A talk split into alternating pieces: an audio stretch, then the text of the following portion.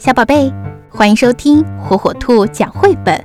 今天火火兔要给小朋友们讲的绘本故事，名字叫《尼尔森老师不见了》，作者哈利·阿拉德文，詹姆斯·马歇尔图，尹晓东译，由北京联合出版公司出版。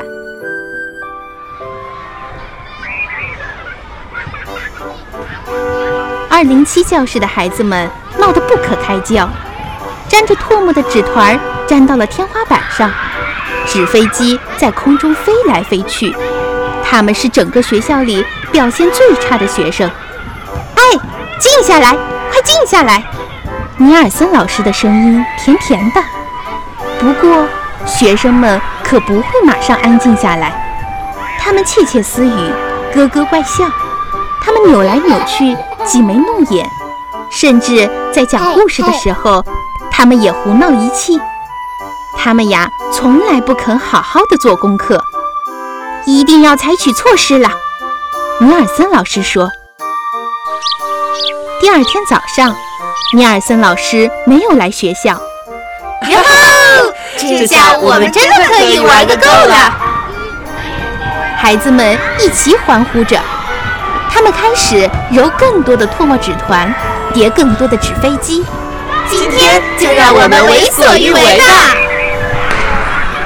别高兴得太早了。一个粗粗的嗓音阴森森地响起来。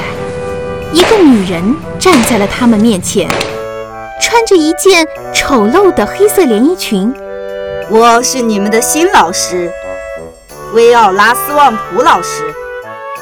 他拿着戒尺，啪啪地敲着讲台。尼尔森老师在哪里？孩子们问道。不关你们的事。斯旺普老师打断了话头。打开数学课本。尼尔森老师的学生们听话地照着做了。他们看得出斯旺普老师是一个真正的女巫，她说一不二。她让他们立刻投入学习，她还给他们留很多家庭作业。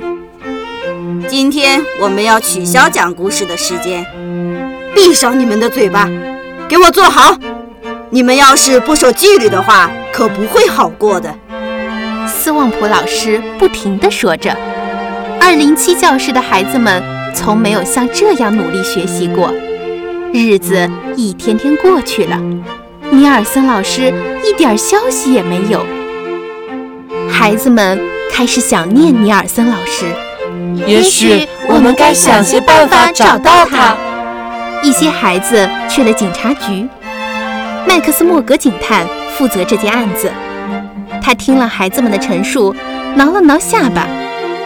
嗯嗯，我认为尼尔森老师失踪了。麦克斯莫格警探帮不了太大的忙。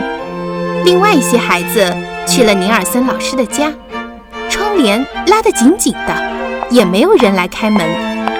不过，他们却瞧见了另一个人——邪恶的维奥拉斯旺普老师，正从街上走来。要是他发现了我们，就会布置更多的家庭作业。孩子们赶紧溜走了。也许尼尔森老师遇到了什么可怕的事情。也许他被鲨鱼一口吞掉了。有一个孩子说道：“不过这似乎不大可能。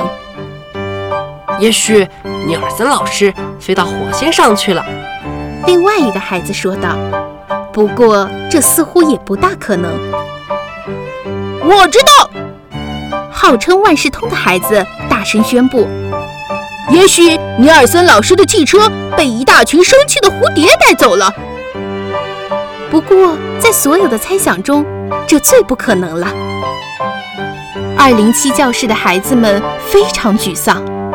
也许尼尔森老师再也不会回来了，他们永远摆脱不了维奥拉斯旺普老师了。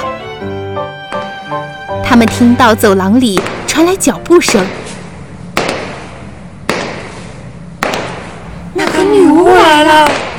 孩子们悄悄地说着：“大家好，孩子们。”一个甜甜的声音响起来：“是尼尔森老师。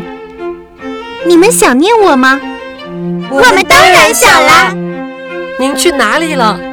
这是我的小秘密，讲个故事，大家听吗？哦，太好了！尼尔森老师注意到，在讲故事的时候，既没有人吵吵闹闹，也没有人走神发呆。是什么带来了这个可喜的变化？尼尔森老师问孩子们。这是我们的小秘密。孩子们回答着老师。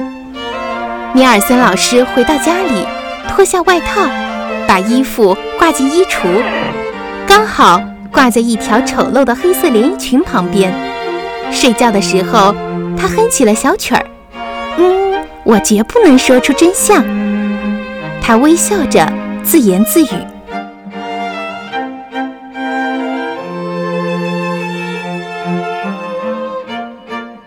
小宝贝们喜欢听火火兔讲绘本吗？如果爸爸妈妈不在家，爷爷奶奶操作手机困难，没有办法收听火火兔儿童 FM 怎么办呢？